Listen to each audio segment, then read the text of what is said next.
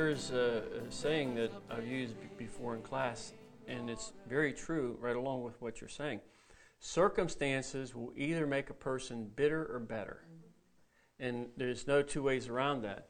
If a person points their heart to the Lord as a Christian, no matter what the circumstance, no matter how bad it is, no matter what the suffering, it doesn't matter. You can draw closer to the Lord and it will make you a better Christian. Or you can be offended and you can move a different direction. You can become bitter.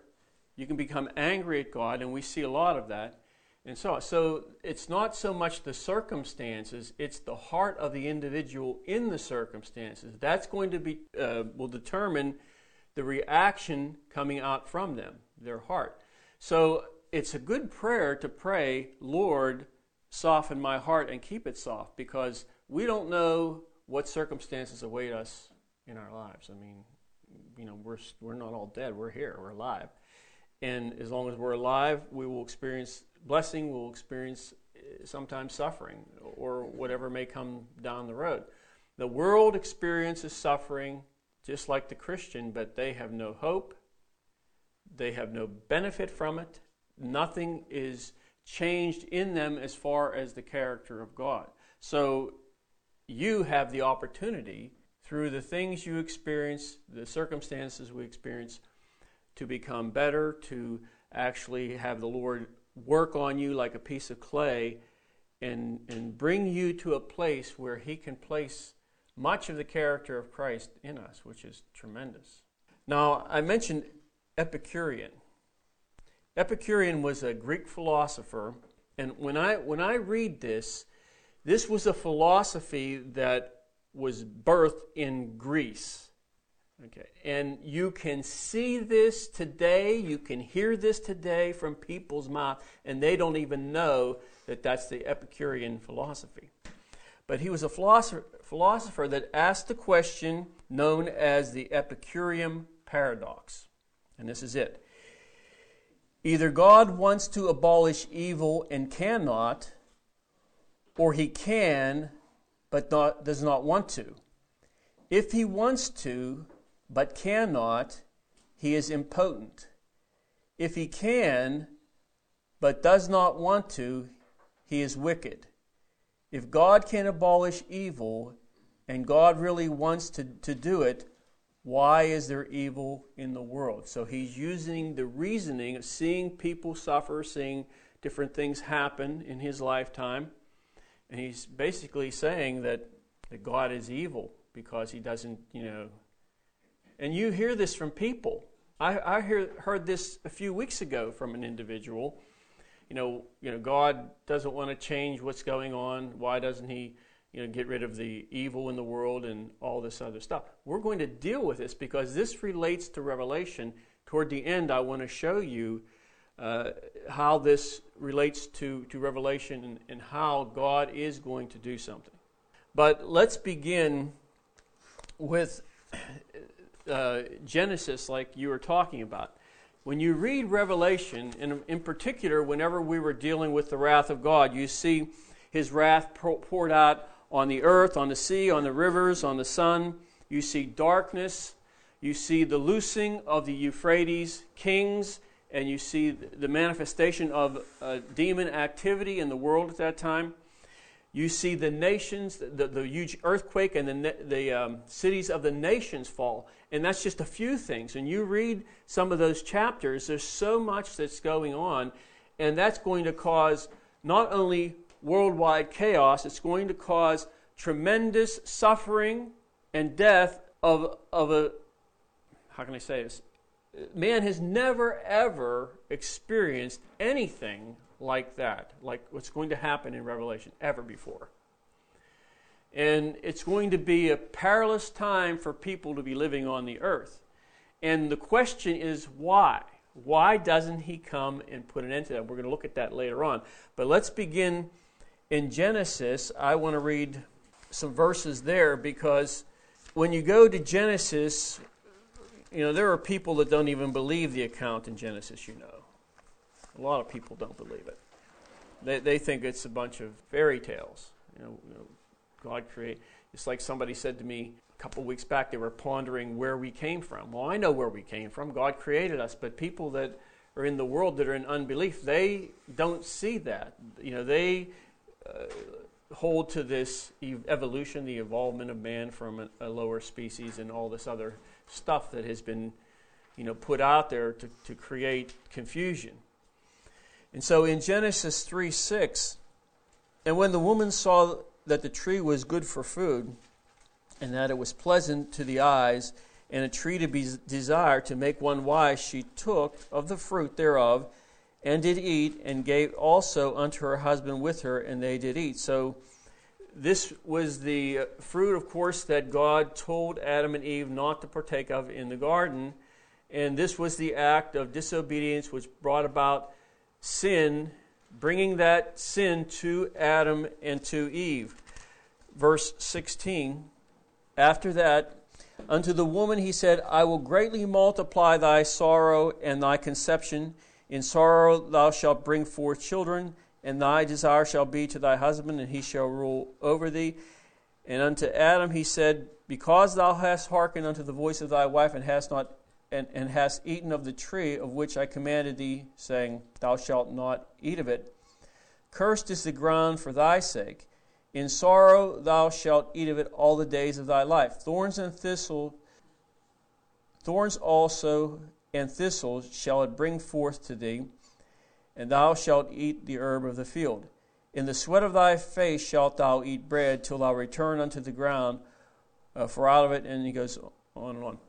So with this initial sin of Adam and Eve, that brings about something upon the earth that the earth has never experienced. No one has ever experienced, creation hasn't experienced the sin that we see. So sin now enters, and we don't understand and realize how that has affected all of creation. All of mankind now is affected by that the entire creation is affected by that, so that the consequence, suffering now becomes a consequence of man's sin, a consequence of the fall of man. That's, if you want to lay blame for suffering, that's one of the best places to lay blame. Now, I'm not saying that's, that that's the whole thing. We're going to continue on. But the curse came upon the ground. And I would describe the curse this way the easiest way is life became difficult. The earth did not produce anywhere near as it did before. So man is going to have to toil and sweat and work to get just enough produced to meet his needs. Whereas before, the earth just grew. And you know, there weren't the weeds, you know, like you have in your garden. You say, oh my gosh, pick them out and a couple weeks later, they're there again. And it seems as though your vegetables don't want to grow as fast as the weeds. Well, that's part of the curse. Now, remember this, and I'll just interject this God cursed the ground, but he didn't curse man. He cursed the ground. Man chose sin, and that has affected him ever since. In many, many ways, of course, we know spiritually.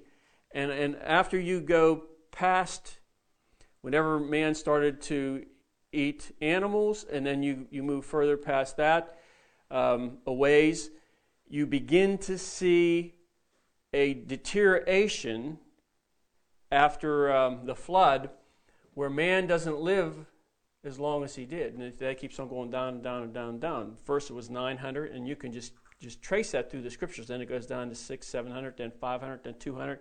Then it's down to 80 or, or whatever. So there, there was something that affected that, and I believe it was the sin of Adam and Eve.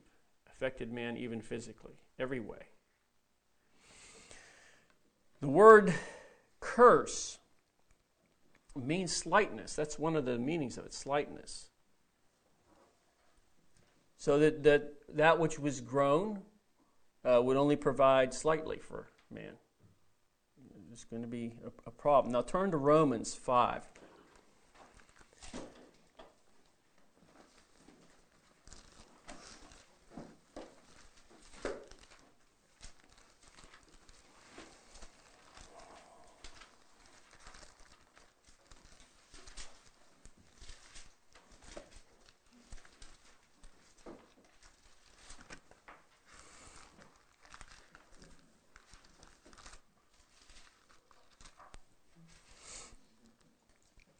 And these scriptures we know we've read, but this points back to Genesis, and then it also points toward the Lord and our redemption. Verse 12 Wherefore, as by one man sin entered into the world, and death by sin. So he's talking about Adam and how Adam sinned and, and Eve sinned, and sin entered into the world. And it says death by sin. So now that adds another uh, word there, another realm, that death has moved out because of the sin of Adam and Eve throughout all mankind, throughout all the world, and it had its entrance through a man and a woman. And so death passed upon all men, for that all have sinned. So we were born, and as you well know, you have a child who's born, and you never have to teach the child to do wrong. They, they do wrong automatically. Why is that? They get into things that, you know, they have an attitude, whatever, they're screaming, they're carrying on, all these different things. Why? You have to take the child and you have to teach them the right path. You have to teach them good. They learn evil right away. And why are they learning? How are they learning it? It's because of the nature that they were born with. So he says here, so death passed upon all men. Every man that was born now has suffered in, in a way because the, the death, the sin, is now a part of their old nature, and that finds its expression in them and through them. And, and so that there you have it. And then in Romans 3.23 it says, For all have sinned and come short of the glory of God. Romans 6.23, For the wages of sin is death, but the, the gift of God is eternal life through Jesus Christ our Lord. So this all can be traced back to Genesis. The problems that you see today mainly move out from Genesis man has sinned. Now, it's hard for man to see that. And sometimes I guess it's hard for Christians to see that and understand it, but that's, that's the way it is. That's true. Now, in James 1, you see the same thing basically here. Verse 14. And every man is tempted when he is drawn away of his own lust and enticed. See, that's the sin nature. The nature within him has drawn him away, it draws him away and entices him. Then when lust hath conceived, his desire, when, when it's conceived, when it, you know, he gets his way, it brings forth sin, and sin, when it is finished, brings forth death. So you see the progression there down from one thing to another to another. And, and that's goes right back to Genesis, where man sinned, and that brought forth all kind of trouble, it brought forth problems, it, it brought forth death to all of them and to their, their families and so on. And I just don't, physical death, yes, but death is more than just physical death. You know, death is something that resides within, and that causes people to act and do and function and move a certain way based upon their carnal nature and the sin and the death that is there. You know, why do we die? Good question.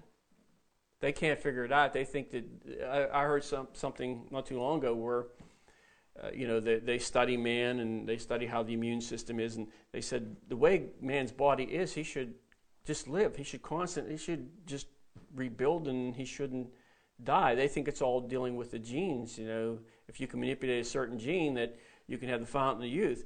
Well, I got news for you death abides. And no matter what they do, and no matter what genes they manipulate, they're not going to bring death out of the person. That's a consequence of the sin of Adam and Eve. The soul that sinneth, it shall surely die. This is what the Bible says.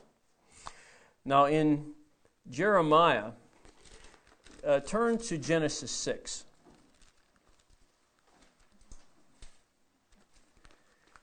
This is a portion of scripture you're, scripture you're familiar with in Genesis, excuse me, Jeremiah 17 9 says, The heart is deceitful above all things and desperately wicked. Now, in Genesis 6,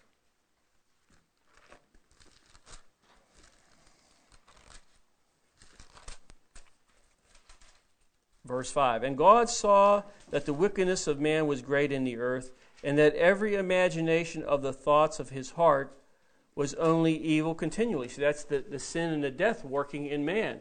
And it wasn't too far removed from Adam. You can see, if, if you look in the chapter before this, you'll see the generations of Adam. And I mean, I don't know how many uh, hundred years, couple hundred years, I don't know. But that's still not too far removed from Adam and Eve. And right away, you see that God saw that the, the wickedness of man was great in the earth. And then in chapter 8 in Genesis, verse 21, and the Lord smelled a sweet savor, and the Lord said in his heart, I will not again curse the ground any more for man's sake, for the imagination of man's heart is evil from his youth. Neither will I smite any more every living thing as I have done. So, part of the curse there was God smote every living thing. So, you think that man is the only one that has to suffer because of sin. It's not true. The animals and all creation, there's, there's a suffering there that we really don't understand. They're not functioning in the way they functioned before the fall of man. Remember, it says that there'll come a day when the lion will lie down next to the lamb. See, that's the way it was before sin. So sin has even affected the animal kingdom. Someday that will be restored, and you won't have this, you know, you know how the animals want to go at each other and kill each other. You won't have that anymore. Now, in I'll read a couple scriptures here. In this is Psalm 51 5. The psalmist says, Behold, I was shapen in iniquity, and in sin did my mother conceive me. So you can see that there's something going on inside. The psalmist recognized that. And in Matthew 15, 19, and 20 says this For out of the out of the heart, or out of the carnal, the sinful heart proceeds evil thoughts, murders. Now listen to this list. And think about this for a minute. This list shows us and it tells us that there are things that will come out from the evil heart of man that will produce suffering and problems in every area. So he says, out of the sinful heart proceeds evil thoughts, murders. Now, murder affects the person that's murdered, it affects their family, it affects their neighbors. It's not just, you know, one person that ends up suffering for something like that it, it's, it's a progression. It just affects all kinds of people. Adultery is another thing. That just doesn't affect one person. That affects the person's uh, mate. It affects their children, their, uh, their, maybe their extended family. Who knows? It, it has an effect. Fornications, thefts, false witness, blasphemies, these are the things which defile a man. See, those are the things that will promote suffering in the world. See, and God is not involved in any of that at all. See, that is a result, once again, of the failure in the Garden of Eden of Adam and Eve. That is brought down onto us, and you know we have to go to the Lord to have that changed in us. Now, all of us, if you've lived a few years, you can look out into the world and you can see lots of suffering, can't you? And some of that has come very close to us. Some of us have endured certain things and suffered certain things. But do we trust the Lord? Is my question. See, do I trust the Lord when I see something I don't understand? Why is that taking place? Am I going to become offended at God? Or can I trust the Lord and say, Lord, I know you know what you're doing? Do you believe that God knows what He's doing? See, because there's going to come a time in all of our lives when we will experience things, we won't understand them. We will say, Lord, where are you? What's going on with this? And we have to believe God and trust Him that He knows what He's doing, and we can't see the workings of all these things. See, God knows the beginning from the end. We don't. Our vision of something is very limited. It's usually limited to the very thing in front of us. We can't see how a thousand other things or a thousand other people are affected by one thing. See, we don't see all that, but God does. And I trust that He knows what He's doing, and He's going to someday reveal a lot of things. We're going to see things, and we're going to say, oh, now I see, now I understand. But on this earth, for the most part, we won't see certain things. Now, it's nice if we can, but it's not necessary. What is necessary for us is that we trust God with our lives, and if we don't understand something, then we don't understand it and still believe and trust Him. Now, in Genesis, well, turn to uh, Romans 1. I'll read something in Genesis here. Say we are to have we are to have faith in God no matter what. Genesis 18:25, and this is Abraham. I, I, can't remember if this was dealing with Lot. I, I don't remember, but Abraham makes this statement: "Shall not the judge of the earth do right?" So you can see this faith toward God in a lot of the prophets and a lot of the, as you would say, the church fathers, however you want to say, uh, the patriarchs. He says, Shall not the judge of the earth do right? Well, do I believe that God can do right? Or, or do I disagree with God because I don't understand something? People in the world, they don't agree with God many times because they don't see, they don't understand, and they just, and I told you this several times, the one individual who had a, a loved one of his had a, a problem and they suffered, and I, I, believe they died. And he was so angry about that that he says, you know, you know how to spell God's name backward? He says, and that's exactly what he is. And and he said that in front of you know a bunch of people, and very very angry. Well, you know, I understand that in the world people have that attitude. But as Christians, we need to guard our heart toward that type of a thing and trust God and, and, just believe Him, whether we understand it or see it or not. It doesn't matter. That's, you know, where were you when God says to Job, Where were you when I framed the foundations of the world? You're going to advise me? where were you? How many here could take a star and fling it into space, into orbit, and have it you know, get, stay in that orbit for a million years. Kind of makes you feel a little small, doesn't it? I mean, who, who's going who's going to be able to do something like that? Man can't even figure out completely the complexity of the bodies that we have, and God created it all. And man can't even plumb the depth of the germs that you find on the palm of your hand and God created that. And when they when they start to understand and learn what they are, it goes further down than that. Till eventually they just are totally lost. There isn't a microscope probably that's strong enough to get down to the bottom of certain things, or telescope is powerful enough to see out as far. So who is going to advise God? Oh, you're you're not doing things the right way here. You're allowing this to happen or that to happen. You know, well, it shows that we have no conception of how great God is. And I mean us here, I mean people in general. Or even some Christians have no idea. Romans 1:17 verse yeah, verse 17. For therein is the righteousness of God revealed. So he wants to reveal his righteousness or that word righteousness righteousness means fairness of character. That's one of the meanings. In other words, he's going to do what is right. So, for therein is the righteousness of God revealed from faith to faith. As it is written, the just shall live by faith. So, as you move from faith to faith, from the measure of faith you have today, God increases that, and you move from what you have, from faith, to another measure of faith in between that move spiritually, the righteousness of God will begin to be revealed to you. And so you will begin to see the rightness of character. I don't even concern myself when I see certain things. Uh, you know, I don't, I might not understand them, but I don't really fret over them.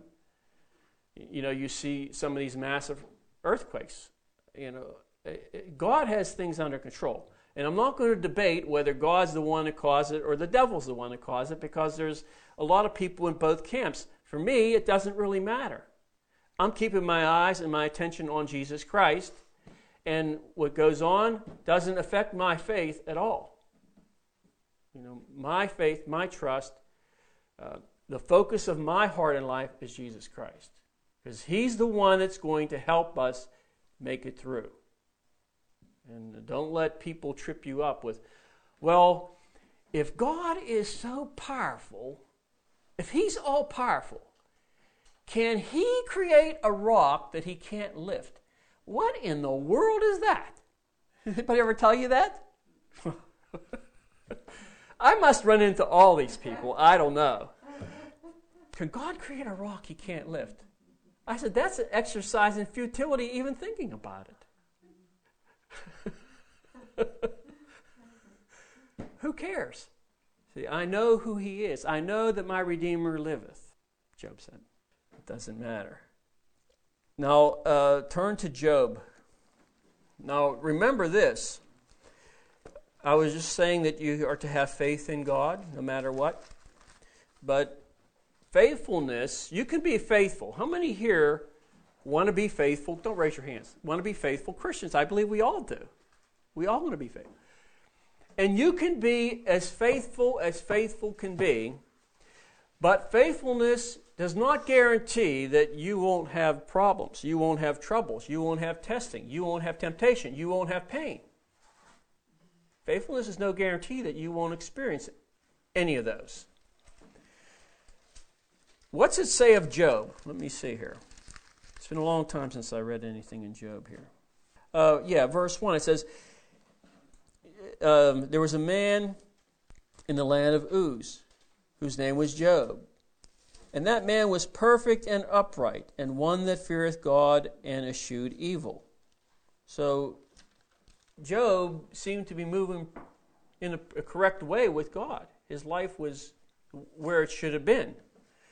But if you go down in chapter 2, verse 7, so went forth so went Satan forth from the presence of the Lord and smote Job with sore boils. Now remember, Job doesn't know what's going on here. He's not reading the Bible and saying, "Oh, I see Satan's bringing this," or you know, he he doesn't know. He's basically in, in the dark with some of this stuff. So now it becomes Am I going to have trust and faith in God? Or am I going to curse God and die? And he smote Job with sore boils from the sole of his foot unto his crown, unto his head. And he took him a potsherd to scrape, or a pot, uh, to scrape himself withal, and he sat down, down among the ashes. So even though Job was faithful, even though Joseph was faithful. You can see this throughout the Bible. Even though Paul the Apostle was faithful, they had to endure and experience certain trials, certain sufferings, uh, certain persecutions, certain temptations, certain tests, and so on. It doesn't exempt them from that as it doesn't exempt us. Now, everybody's life is not one big, huge trial. Like somebody said to me once, oh, my marriage is nothing. The whole thing is nothing but a big trial. Well, you know why it's a big trial? because you haven't passed not one test in it. Because you start to pass the test, then the thing just, and it becomes what it should be. As far as you relating to your wife or your husband. It's not, you know, your husband and wife is not put on this earth to, to be your trial in life. Not to be like one person said, my mate is my cross. I said, no, they're not. no, they're not. so you have to endure some things. So what? That has nothing to do with. That's not. You know, we have all these things we come out with, but that's not necessarily accurate. So, okay. Now you know that it doesn't matter whether you're a, a, a Christian, a believer, or an unbeliever. We sometimes suffer, or people suffer, because of the decisions that they make. A wrong decision, don't blame it on God if you decide to, to make a wrong decision and it brings you into some type of suffering. And this happens much more frequently than we really think. We just don't see what goes on. People will make a decision, Christians will make a decision, and from that decision will come uh, uh, something else, and they'll be in that, and they'll say, Why do I have to suffer? What's going on here? Well, it very well may be because of the decision that you made. So that is the same with people that are saved and people that are not. They, they can suffer. We can suffer because of certain decisions. And, and that's just the way it is. And I'm not going to give you examples. I'm sure you're all thinking of some. You know, how the, the man who left, left his wife, and, and he's out there doing all this stuff and ends up, you know, in all kind of trouble. And he's wondering why he's getting in trouble. Well, I can tell you why. He's moved away from the will of God. And he's going to have to suffer certain things. I, I know an individual uh, very well, spent a lot of time with him as a Christian, discipling him. And there was a problem in his marriage, and it got to the point where he couldn't take it anymore. And he got involved with another woman, eventually left his wife, moved to another state, and basically said that, and I actually think he, he actually said this, that you know, I'll, suffer whatever I have to suffer as long, as long as I don't have to be married to her. Well, he's going to find out, if he hasn't already, that he's going to suffer more than he's ever thought. He's going to get in big trouble because not only is he moving away from what God has, has ordained for his life, but now he's moving in other ways in which certain things will come upon him that would have never come upon him and been in his life if he would have stayed in the boundaries that God had set up for him. He would have been able to deal with some of the things that, you know, were going on. So we can make decisions, anybody, that, that can cause sufferings and, and problems. Now, turn to Acts, let me see. Turn to 2 Peter. Turn to Acts 17 6, Vic. Now, another means of suffering, Christians suffer because we live in a sinful and corrupt world. Ezekiel, I'll read one verse from Ezekiel 9 4. And the Lord said unto him, Go through the midst of the city, through the midst of Jerusalem, and set a mark upon the forehead of the men that sighed and that cried for the abominations that were done in the midst thereof. So he's saying that you know, those that had a heart that they didn't want to be in this society that was, you know, filled with corruption. He said, you, you put a seal on them. But the point being is that there were those who had to live in a corrupt, immoral, sinful uh, society, a corrupt world. And when you live in a corrupt world, you are affected by certain things, and you will have an aspect, there is an aspect or an area of suffering that will come just because of that. Uh, in Acts 17, 20, uh, 17 16. So Paul ha- had to deal with this city filled with idolatry. And you can trace that back in the scriptures. There were different people that had to deal with that. The prophets and godly people who were in society at the time. Uh, remember, the children of Israel got into idolatry. And you had Moses and Joshua and Caleb, those that were walking with God. They had to uh, endure certain things because of where the people were. Have you ever thought about this? The children of Israel sinned, and God had them wandering in the wilderness for how many years? 40 years. What did Moses do wrong? What did Joshua do wrong? See, they were righteous, they were walking with God, but yet they had to suffer because of the actions of the people. They had to endure to some degree. Of course, they weren't enduring in the inner suffering, but they were enduring the suffering of being in the wilderness for 40 years. You know, what did they do wrong? They didn't do anything wrong. See, so these things affect us, and, you know, a lot of what goes on is because of the corrupt society that we live in. And, uh, you know, a lot of things affect the Christian because of that. It shouldn't affect you in your inner man. See, see, that should be a place where God has placed a guard, so to speak. See, so that certain things don't change your heart, they don't move you. But you're living in this society, and there are things that will affect you. Now, in and here's a good example in 2 Peter. 2 Peter chapter 2. Now, there's a couple things here that I'll mention.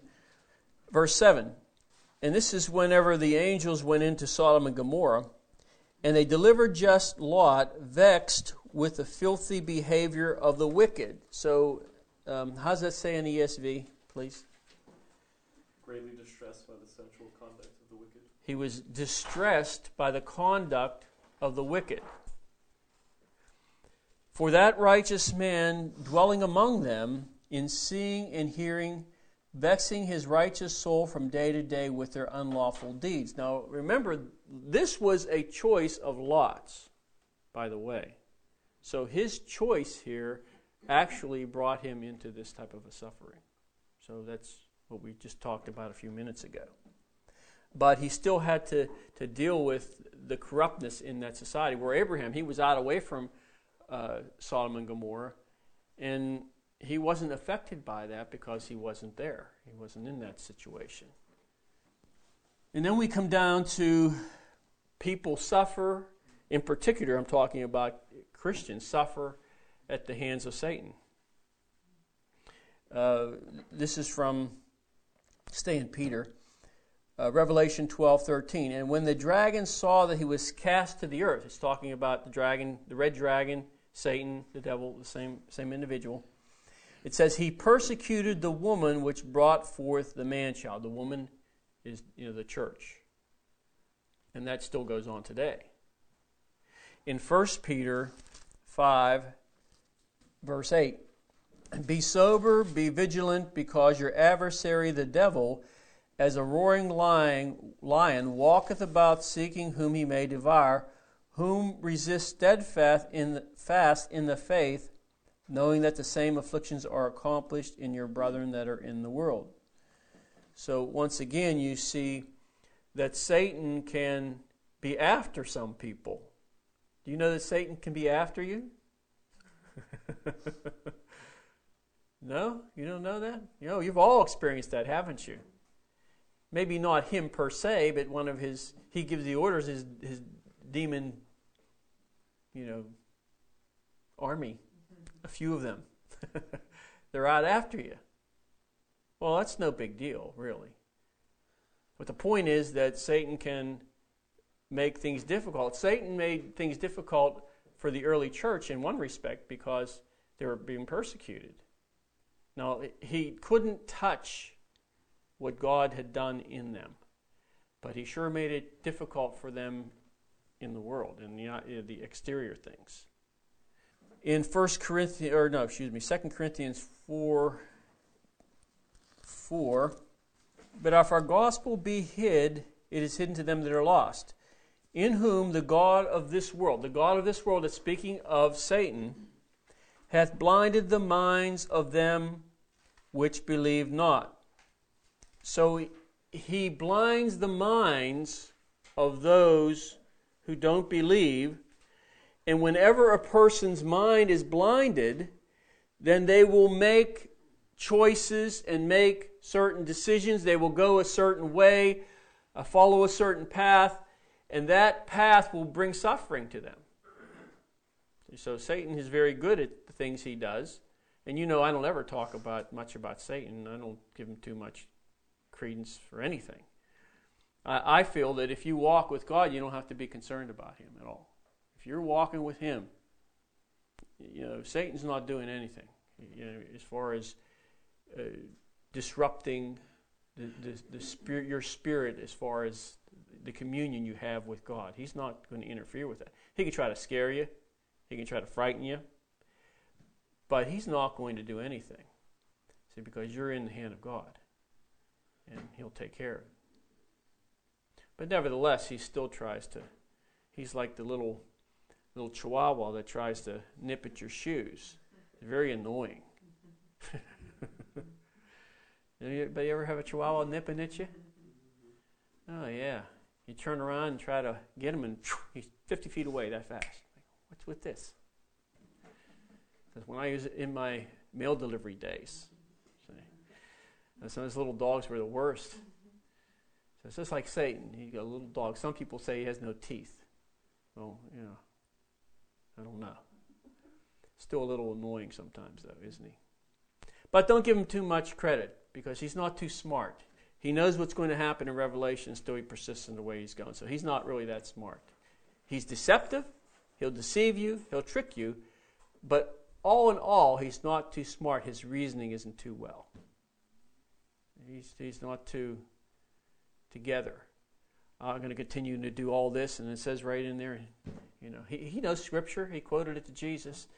Still in Revelation, says that you know this is what's going to happen. He's going to do this, and God's going to you know change that which He does, and this is how it's going to happen, and this is what's going to take place. And he still goes down that road. So I, I don't know. So anyway, let me read two more verses. And we know that we are of God, and the whole world lieth in wickedness, John says. Now, in uh, Hebrews, for as much then as the children are partakers of flesh and blood, he also himself likewise took part of the same, that through death he might destroy him that had power of death, that is, the devil. So, as I said, even though Satan can't affect, in some respects, individuals, he can cause them problems he can bring some suffering, but still, you know, God's in control. Now, here comes something else. God is involved in our suffering sometimes. It's not just all Satan. And I'll just read a verse from Genesis, and this is dealing with Joseph. Genesis 50, verse 20. You don't have to turn there. Joseph says, But as for me, he's talking to his brothers, ye thought evil against me, but God meant it unto good to bring to pass as it is this day to save much people alive. So when you go back and trace the things that Joseph had to go through, he had to suffer. Would anybody agree that he had to suffer? He was in prison. You know, he suffered wrongfully in Potiphar's house and so on. He was thrown by his brothers into a pit to begin with. So all these different things you see suffering, but God was involved in that because God was going to use him to be the savior of the world. Just like with Jesus. Jesus had to suffer, and he was, became the Savior of the world. So Christians are not exempt, and God many times is involved with certain things as far as our lives and our circumstances. He allows certain things to happen for reasons, and that reason very well may be, you know, not necessarily, well, it could be for you, but it could be for somebody else, like it was for Joseph. You know, he was the one who became the savior of his family, actually. And then in Hebrews 12, I'm going to have to pick up the pace here because I'm way behind. Hebrews 12, 5. And ye have forgotten the exhortation which speaketh unto you as unto children. My son, despise not the chastening. Oh, you had to say that. The chastening of the Lord, nor faint when thou art rebuked of him. For whom the Lord loveth. Don't you want the Lord to love you? Yes, we want the Lord to love us, don't we? Well, for whom the Lord loveth, he chasteneth, and he scourgeth every son whom he receiveth. So there you have God there is involved in some type of suffering as far as your suffering. Well, Lord, why are you chastening me? Why are you disciplining me? Well, because I love you. Why do I have to suffer this? Well, you know, because I love you. And, and there's other reasons also. But the point being is that God was involved in it.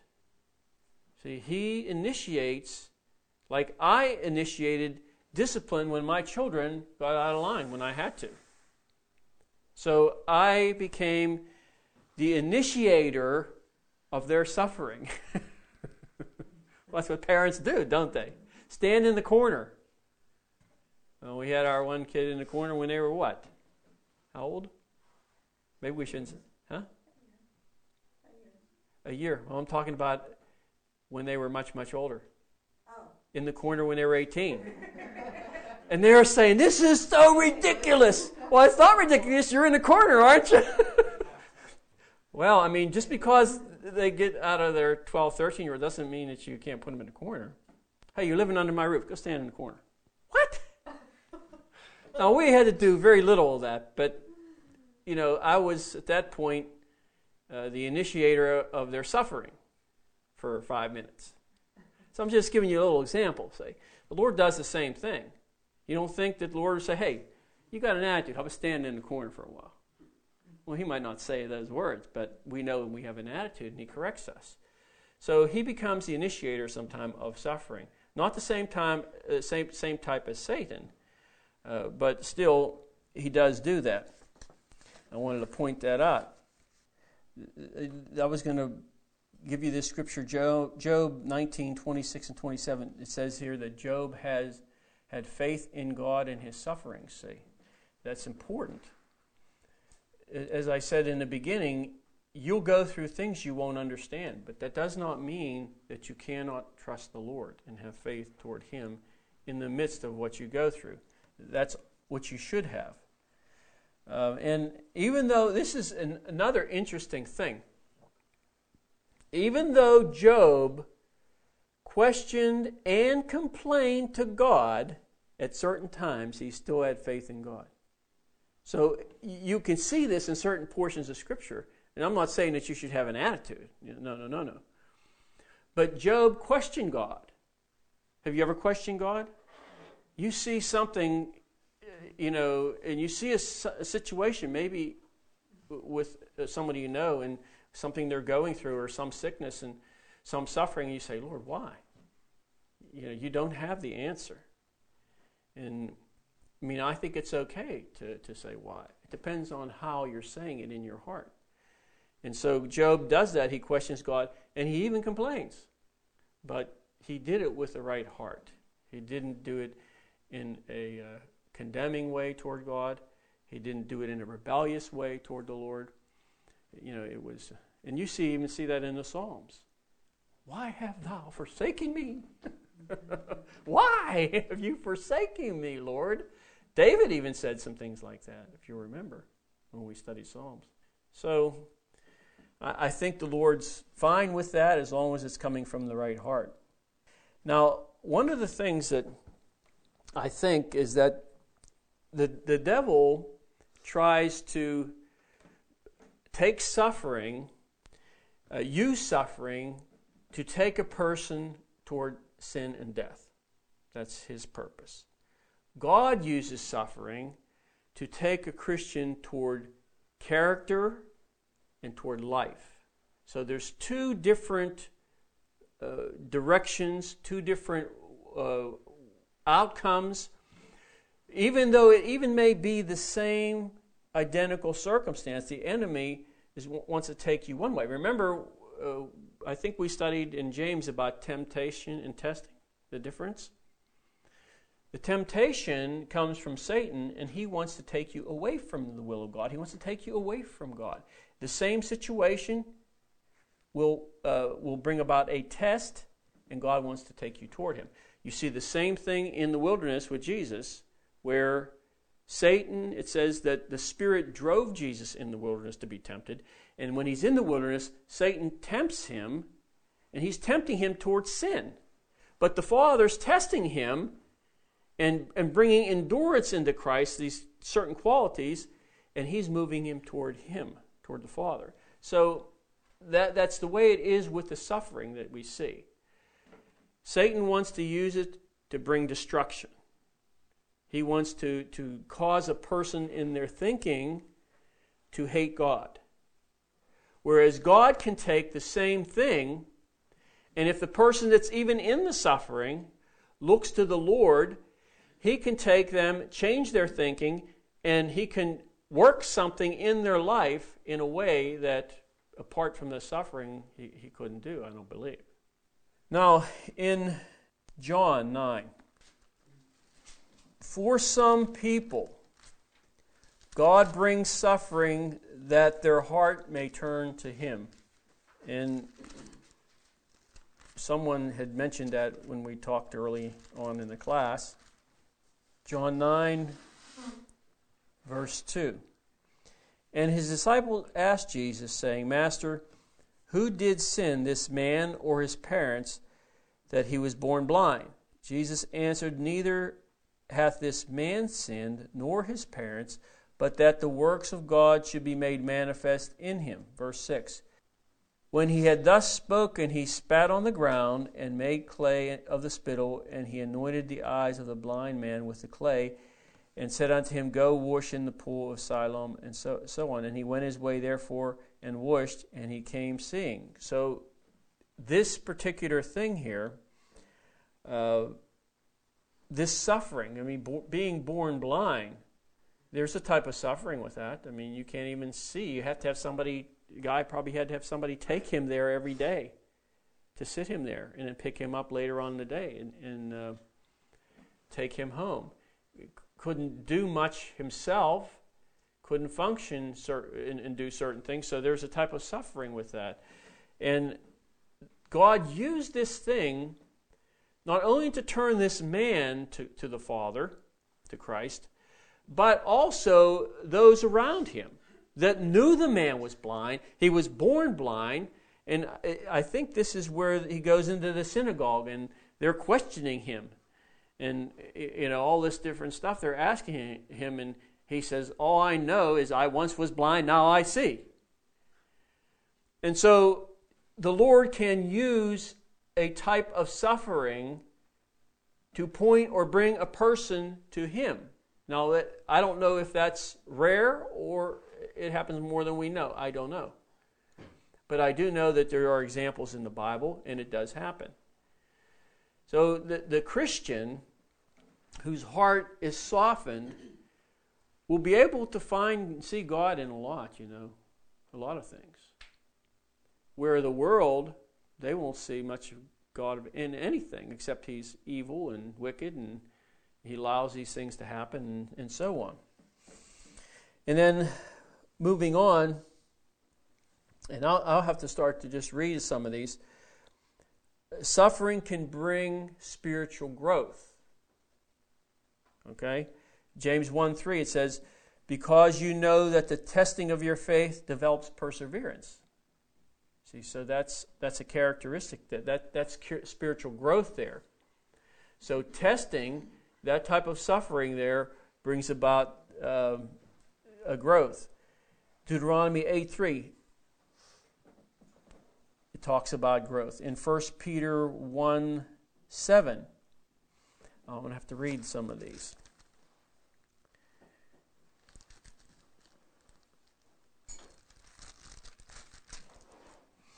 That the trial of your faith being much more precious than of gold that perisheth. So, a, a, trial or a testing, if you're in a trial, there is some aspect of suffering related to that for you. That the trial of your faith, being much more precious than gold that perisheth, though it be tried with fire, might be found unto praise and glory and so on. And that's there's a growth that comes out of it praise and glory and whatever. There's growth. Um, what about injustices? Did Joseph in, experience injustice? Absolutely. Once again, that helped him grow. It could have stunted his growth if he would have just got mad at God. What did I do? I didn't do anything. All I did, Lord, was share what you showed me in this vision, this dream, to my brothers. And now, because of what you showed me, I am suffering in this pit. I am being hauled off to Egypt, and so on. So Joseph even though he experienced the injustice, that, that didn't mean that he was going to uh, grow as a Christian. See, I can experience injustice, you can experience injustice, but that doesn't mean you will grow. See, it's how you respond in that will determine whether you grow as a Christian or not, not just the suffering itself. That, that's, that's nothing. I mean, that's, that's not. That is the means to an end as far as God's concerned. It can bring a person from where they are spiritually and can bring about a growth in their life. But it must be mixed with faith, you can say it that way, or it must be that the individual looks to the Lord and has a soft heart and allows the Lord to, to draw them, even though they may not understand it. I don't think that Joseph understood everything he went through. He understood some things because he saw the dream, and maybe he didn't. He didn't put all this together. He didn't know how it was going to play out. I'm sure he didn't. But when he's in the midst of the situation, then his heart's there. Okay, now Lord, you know, what, what's going on? And just staying down, like you were saying, you know, God bringing you down and humbling your heart so that now you can see certain things. And even, even if you don't, it doesn't matter. Still, you're in a position where God can cause you to grow. Suffering can, can be used as a way of discipline. That's in Hebrews 12 um, and also in Revelation 3. You don't have to turn there. He says, But as many as I love, this is whenever he's dealing with the Laodicean church. He says, But as many as I love, I rebuke and chasten. So he says, Be zealous. What? Be zealous for what? Well, to be rebuked and chastened. He says, "Be jealous, uh, be zealous, therefore, and repent." So if you have to have a need to repent, repent. Be zealous about it. Lord, I sinned. I sinned. You know, like people get all zealous over all these different things, and they want to get all excited. Oh Lord, I repent because I sinned. Be zealous about it. Don't be happy about it. Be, but be zealous that you can go to God and say, "Hey, forgive me. I repent. So he says, I, I and rebuke those that I love. Hmm. Okay. Another thing is this um, suffering can bring about character. And Romans 5 3 says, Tribulation worketh patience. We know that. Uh, Job, I, I want to read this verse in Job. This is what Job learned. Uh, he learned a lot, but I'm just saying this verse here shows something he learned in 210. But this is when his um, wife says to him, Dost thou still retain thy in- integrity after he you know, loses his children and he has these uh, sores and boils all over his body? He says, she says, Do you still hold on to your integrity? She says, Curse God and die. And he says, But he said unto her, Thou speakest as one of the foolish women speaketh. What shall we receive good at the hand of God, and shall we not receive uh, unpleasant trouble or evil, it says in the King James? In all of this, Job did not sin with his lips, so he learned not to sin with his lips in the midst of his suffering. That's something we could learn there. Because you know, we want to just flip out. You know, what's going on here, God? You know, and we get all bent out of shape. Don't, I mean, don't, don't I mean, if you do, don't, I don't want to know. But, you know, everybody's shaking their head. I guess that means, but the point is that, you know, we don't need to, we can be like Job and we can learn Oh my. we can learn how to not uh, sin with our lips see, in the midst of our problems. We can learn that. So if you fail, it's, it's all right. The God knows we, you know, we're made of dust. We fail. That's okay. It's no big deal. But continue on and be more alert and ask the Lord to help you and to, to change you so that the next time you're in something, or maybe you haven't gotten out of it, that you don't sin with your lips that time. Now, that's not saying you can't say question God. I'm saying, you know what I'm saying, you know, when you sin with your lips when it comes to God. Some people outright, I don't want to say this, Christians. Christians don't swear. That's another subject, swearing. Swearing is not what we think it is, you know, by the way. But there are Christians who will swear and get all, all mad and frustrated and angry with God. And they'll just let Him have a piece of their mind. Well, maybe they shouldn't give God a piece of their mind because they might not have much left. They might only have a piece.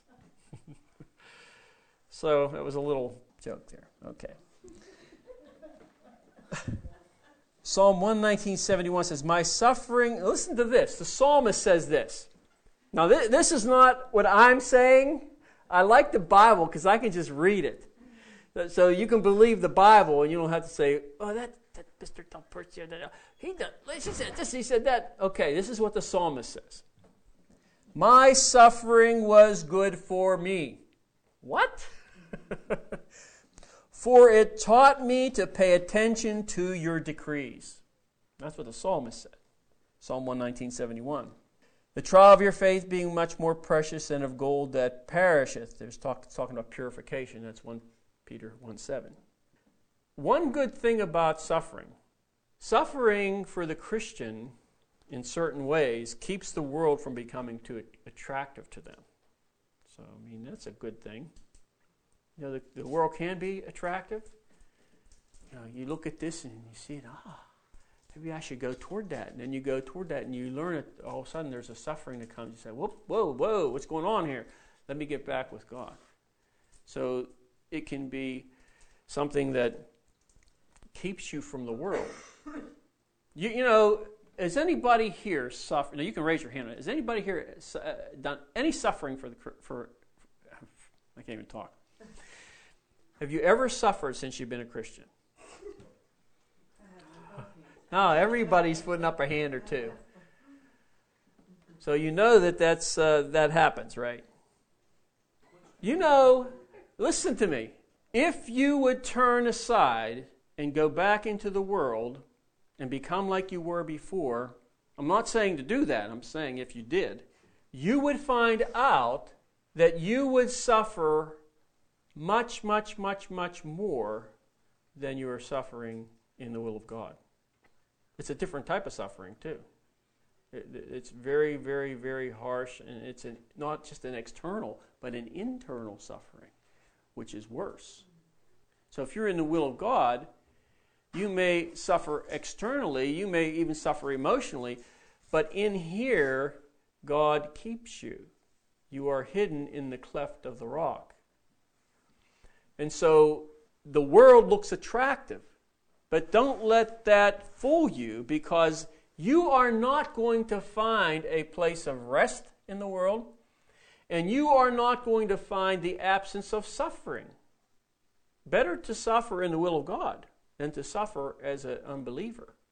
He comforts you. Yes, He does. And the world doesn't. Know, the world does the opposite. Mm-hmm. They want to take every bit of comfort from you. They want to discomfort you. And actually, person, the Christian that moves into the world again, the comforter will go and discomfort them too. He will. Because, see, the Word of God gets right in here. And you may not be at church, you can be wherever, and the Word of God is still there. And the Spirit of God can touch that and bring that back to your remembrance. And, you know. So we're never promised, by the way, as Christians, that we won't endure suffering, won't have suffering. Okay, now let's go to Romans 8 real quickly. 28. And we know that all things work together for good to them that love God. You mean even your suffering? If you are in God, you are in Christ, you are walking with Him. Yes, everything. It says here, and we know that all things, it doesn't matter what it is that comes and touches your life, that God, if you are dedicated to Him, if you are dedicated, He will work all things for your good. And we know that all things work together not for just everybody, not for just people the, for people in the world, not for just any Christian, but for those who love God, those who are dedicated to Him. To them who are the called according to His purpose. Now, for whom He did foreknow, He also did predestine. He has predestinated, or He has predetermined that you would be conformed unto the image of Jesus Christ. And so that becomes one of God's main objectives with you as a Christian that his character, the character of Jesus Christ, would be built in you. And I, I can't help but to think that that is a more valuable thing than any suffering that a person or any suffering that we could see. The character of Christ built in the Christian is more valuable than we think. And I believe, and we can even go to some scriptures and see this, that even though there is suffering, God will allow that if He knows that there is going to be of the character of the Lord built in people. He will, he will let all kinds of things be as they are. That's how important it is. And it doesn't just, I mean, suffering itself is not the only means of having the character of Christ built in. And I'm not saying that. I'm saying that even though there is suffering, not only with you, but God would, He would allow much suffering across the world. And He does. Why? What's going on here? Well, don't get your eyes on the suffering and the evil. But see, he's interested in preparing a church, preparing a bride, putting the character of the Lord in people. And that, he wants to give plenty of time for that to happen.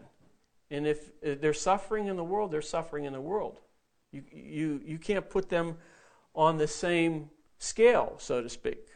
What does Paul say? That the sufferings of this present time are not worthy to be compared to the glory which shall be revealed in us.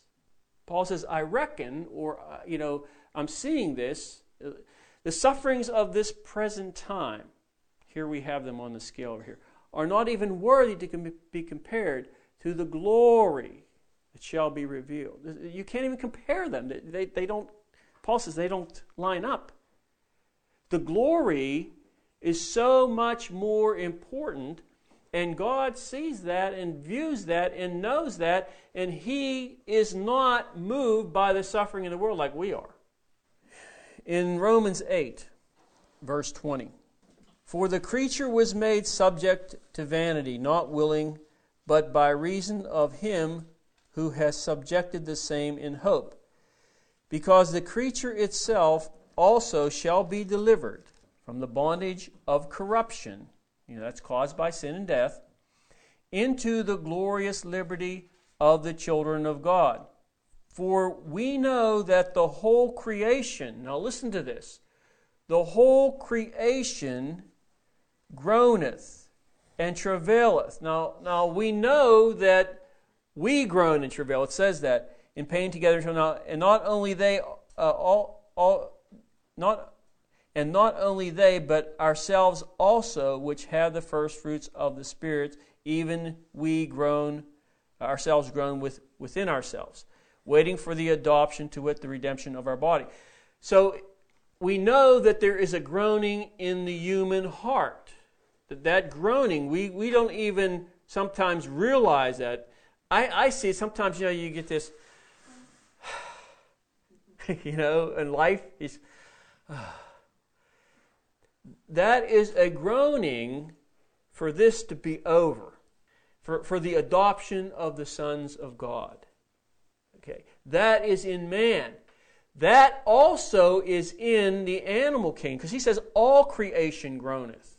See, for, for some way, remember we, we uh, in Revelation we talked about the communication uh, where John says that, that he, uh, all, all creation, all the fish in the sea, and all that heard I say. So there's this communication he's seeing that we know nothing about now. The, the creation somehow is able to communicate. There is some type of form of communication, I don't know, God knows. But in that, there is a groan in the animal kingdom. And also in nature, all of nature. And I believe that whenever we see some of these earthquakes and things like that, that is the earth groaning. I mean, I, that's how I see it. You see some of these natural disasters, that's the earth groaning and, and yearning for the manifestation of the sons of God, which will occur.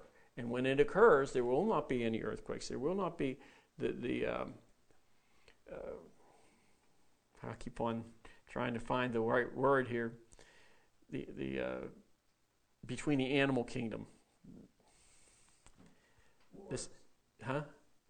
No, I mean between one animal and the other. You know, um, yeah, Animosity. animosity, whatever. I don't know what word I'm looking for. But anyway, you don't have that anymore between the, the animals. You don't have that at all in creation. It'll all be gone, see. But until then, he says the whole creation, Paul says that, the whole creation groans. Somehow it's groaning, waiting for the manifestation. It says here, groaning and travailing in pain together. Well, I don't understand that. Waiting for the, the redemption, the, the adoption to wit, the redemption of our bodies, and so on. So we don't really realize how much of a lower plane we're living on here on the earth now because of, of the sin and the death that came from Genesis there. It's affected everything, everything. And you see in, um, in Revelation that God restores the animal kingdom. You know, He restores the earth too. So it's all going to be restored. He restores man. He's not going to let man live on this low, low, low level. Now, I'm, t- I'm speaking about this natural level we're on. Spiritually, we should be much higher, you know. I'm not talking about that. But the lower level that, that is this existence that we live in, this, this world, this life. Now, another thing is this that a lot of the suffering in the world today that you see is a result of man's free will. Big thing, very big thing. For, for example, an abused child suffers because of someone's exercising their free will over that child. So, I mean, that's, that's a form of suffering for that child. So, that's because of man's free will. Someone is murdered because an, an, another person, their, their will has you know, taken over and they kill someone. So, a lot of the suffering that we see worldwide and a lot of the evil we see worldwide is because of the choice of man war, rape, atrocities, theft. Uh, even in the realm of diseases, there are diseases that they engineer. You know, because of man's free will, he has caused and he wreaks quite a bit of havoc in this earth. Whether we really understand it or see it, but I think we do because we can see some of the things that are happening because men have chosen. You can't blame God because someone chooses to kill another person. They use their free will. God didn't want them to do that, but yet they go ahead and do that. And so there's a suffering there. Now turn to Galatians. Not everything that we suffer, we are meant to suffer. Do you know that? Did you hear that? Not everything people suffer, they are meant to suffer. And this is very, very clear in this verse. Galatians 6, verse 7. Be not deceived, God is not mocked. For what a man soweth, that shall he reap. Very simple. For he that soweth to his flesh shall of the flesh reap corruption corruption. That's destruction, ruin, decay. But he that soweth to the Spirit shall of the Spirit reap everlasting life. So an individual sows some seed and it's some evil thing or some sin and they are going to reap of that thing. See, now God doesn't necessarily want anybody to sow bad seed. You know He doesn't want you to do that. He wants you to sow good seed. So if you sow bad seed or you sow sin, you sow some other thing, and you reap of that, and now you're reaping of something and you're suffering because of that, that's not something that God meant for you to suffer. That's just the law of sowing and reaping takes, takes effect. God just, he, he makes these laws, spiritual laws, and they work. And they will work either for a person's good or for their bad. So let's say a person goes out and commits adultery and they're sowing that. And they're going to reap all kinds of suffering from that. Well, God never wanted that to happen.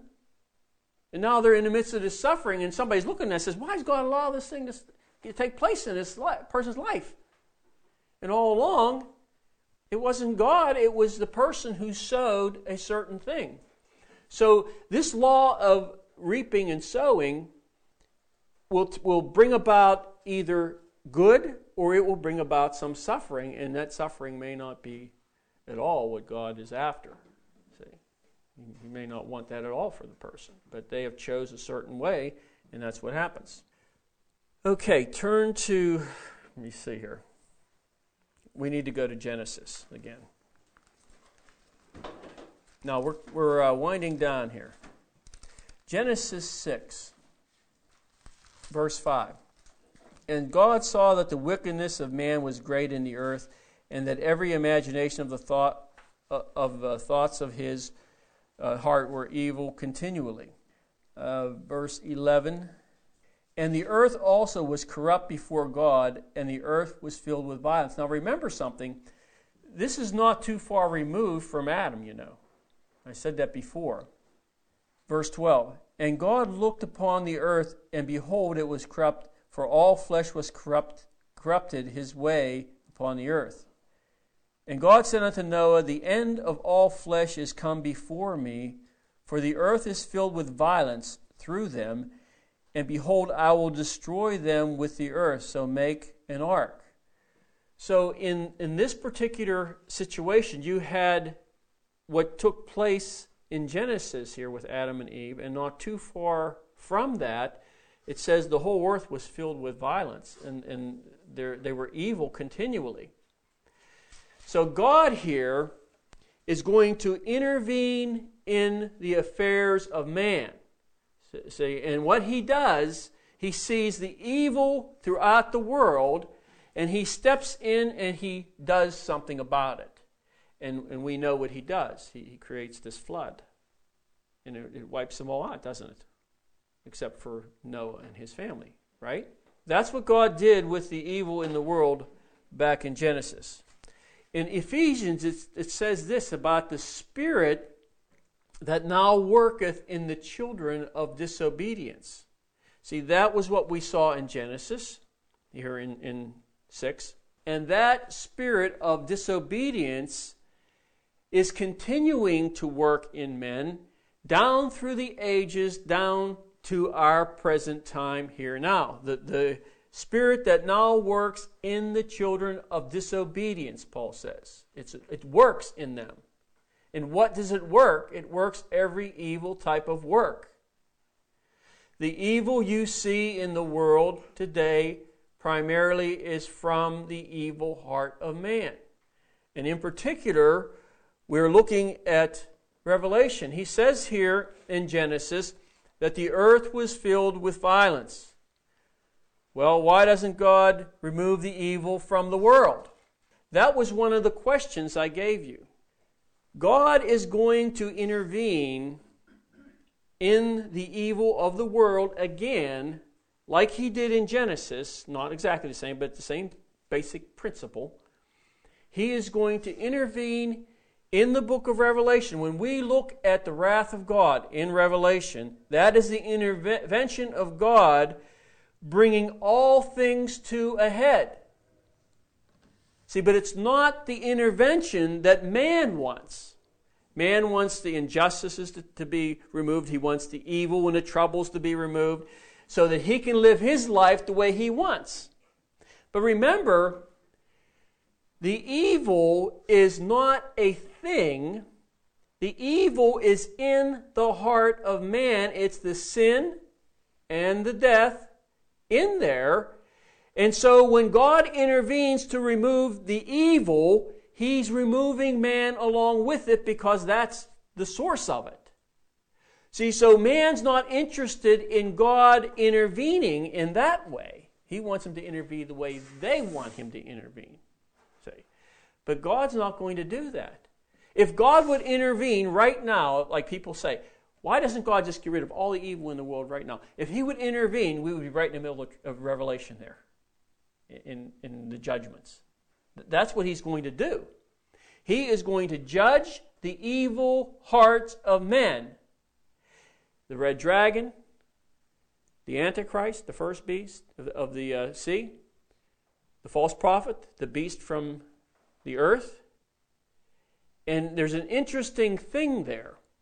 You see the red dragon or Satan, and you see the Antichrist, and you see the false prophet, and you see this trinity, this unholy trinity that forms a league, just like the Father, Son, and the Holy Ghost, to promote good. They're there to promote evil, and you can see the characteristics of Satan in the Antichrist and in the false prophets and in those who follow them. Just like you can see the characteristics of Christ in those who follow him. And so you have that evil moving in the world, and God's going to come and He's going to intervene and He's going to deal with that evil. But remember this that the evil is just not an external thing, the sufferings that you see. It is based upon the evil in the heart that the dragon and the Antichrist and the false prophet promote and that filter out from their spirits and the spirits of those who are disobedient in the world.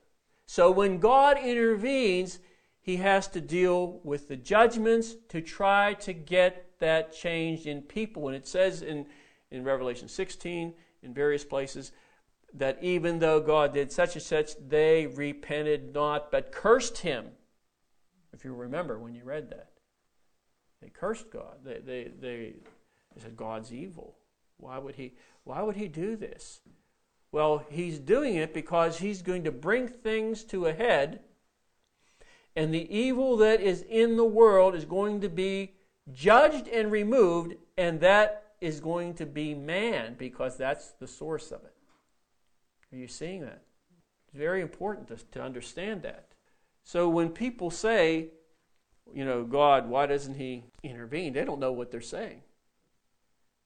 If He's going to intervene to take the evil out, He's going to sweep them along with it. So God just doesn't pay attention to any of this. He doesn't pay attention to what people think of Him. Wouldn't it be nice not to worry about what anybody thought about you? God has the ability to say, Well, I'm, I'm making these decisions. I'm in charge. I know what I'm doing. If people don't like me, oh well. I mean, I like them to like me. But there's a lot of people that don't like Jesus, you know. There's a lot of Christians that like Jesus as long as he does what they want. When he doesn't do what they want, then you know they're you know hanging around and not in church. They're going their own way. So God's going to intervene someday, but it's not going to be what man is really wanting. And, and the difficulties and the sufferings that you see in the world are results of man's sinful choices mainly. Now, in 2 Peter, I'll read this 3 9, it says, The Lord is not slack concerning his promise, as some men count slackness, but is long suffering toward us, not willing that any should perish. And that's why God doesn't intervene. He says, But that all should come unto repentance. That's why God doesn't step in. He's, he's giving man more time to repent. And when you look in Revelation, five of the seven churches, Jesus came to them and said, Repent. The pastor in the churches, repent. Why? Because he wants them to, to change before he draws things to an end. And in chapter 16 is the same thing. They didn't repent because of the hardness of their heart. See, that was their choice. Not his choice, their choice. So, remember whenever um, we, I quoted this scripture, we actually looked at it, that, that you might be filled with all the fullness of God? Do you remember we talked about the seven spirits before the, the throne of God? Seven spirits sent forth unto the earth. See, that is so, so, so valuable that the seven spirits would be sent forth to you and I so that that would be developed, that those spirits, the spirit of grace and, and what we looked at, that those spirits would be developed in you.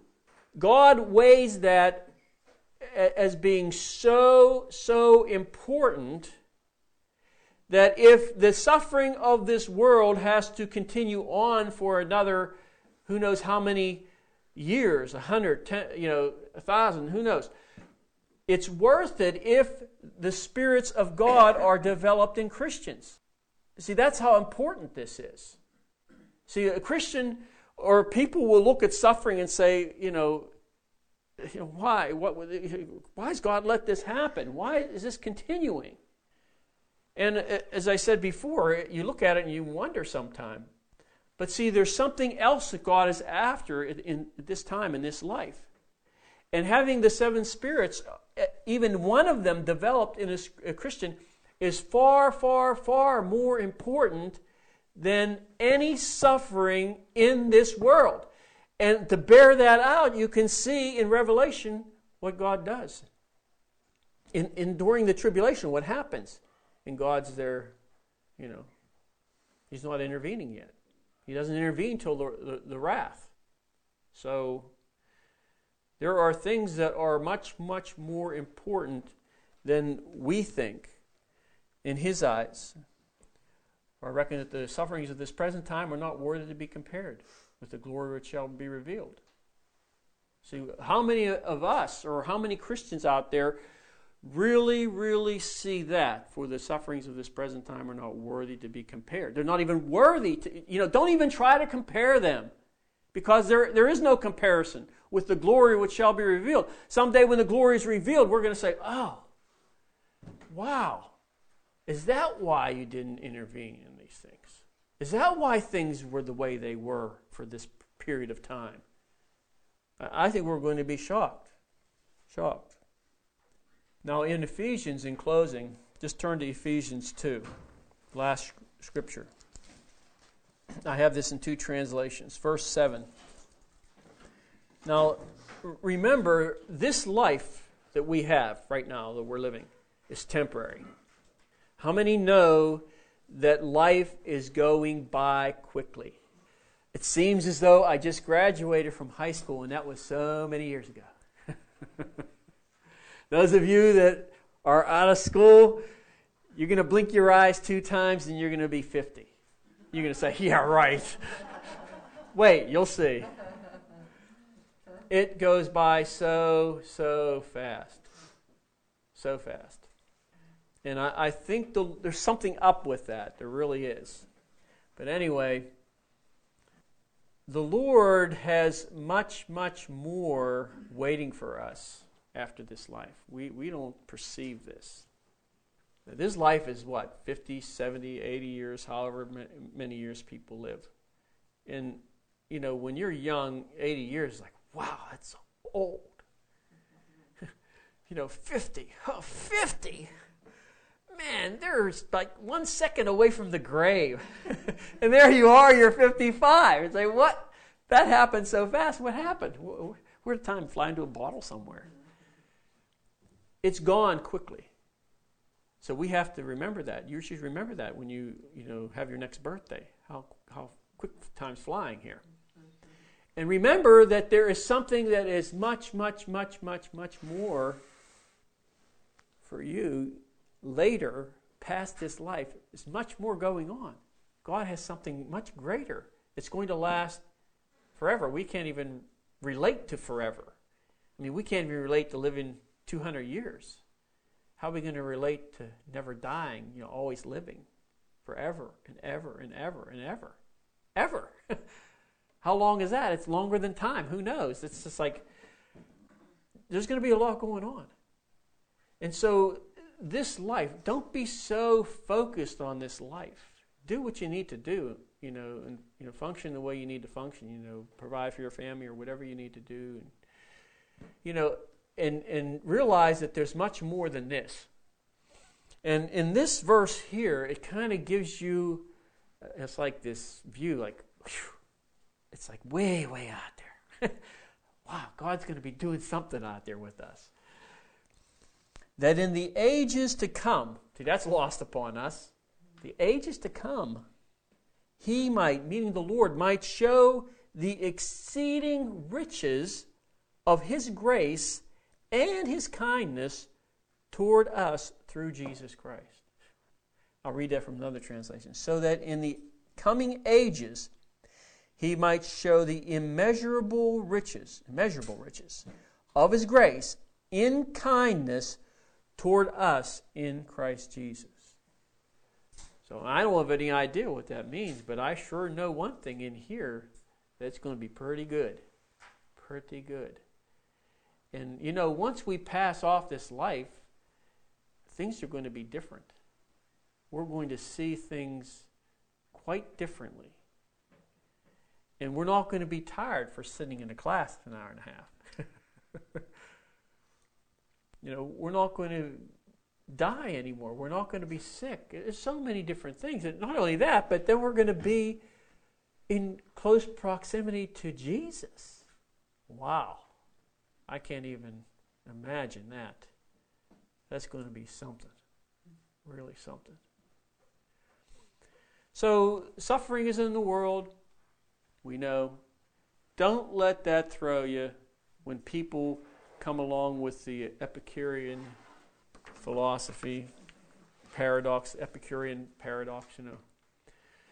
And they, they say that God's wicked because he can't step in and stop the wicked and evil evil stuff going on in the world. But meanwhile, he doesn't do it for them. So give them more opportunity to repent. He doesn't do it for us to give us more opportunity to become Christ like. So there's reasons behind, and there's probably a lot that we don't even know. But those are just a few. Giving us all the opportunity in this life that He can possibly give us. And He's a good God for that. He's very, very good. And so take that with you and remember that there are things that we won't understand, things that will be su- uh, in the world that we will see the suffering, but still trust Him. L- look away to Him.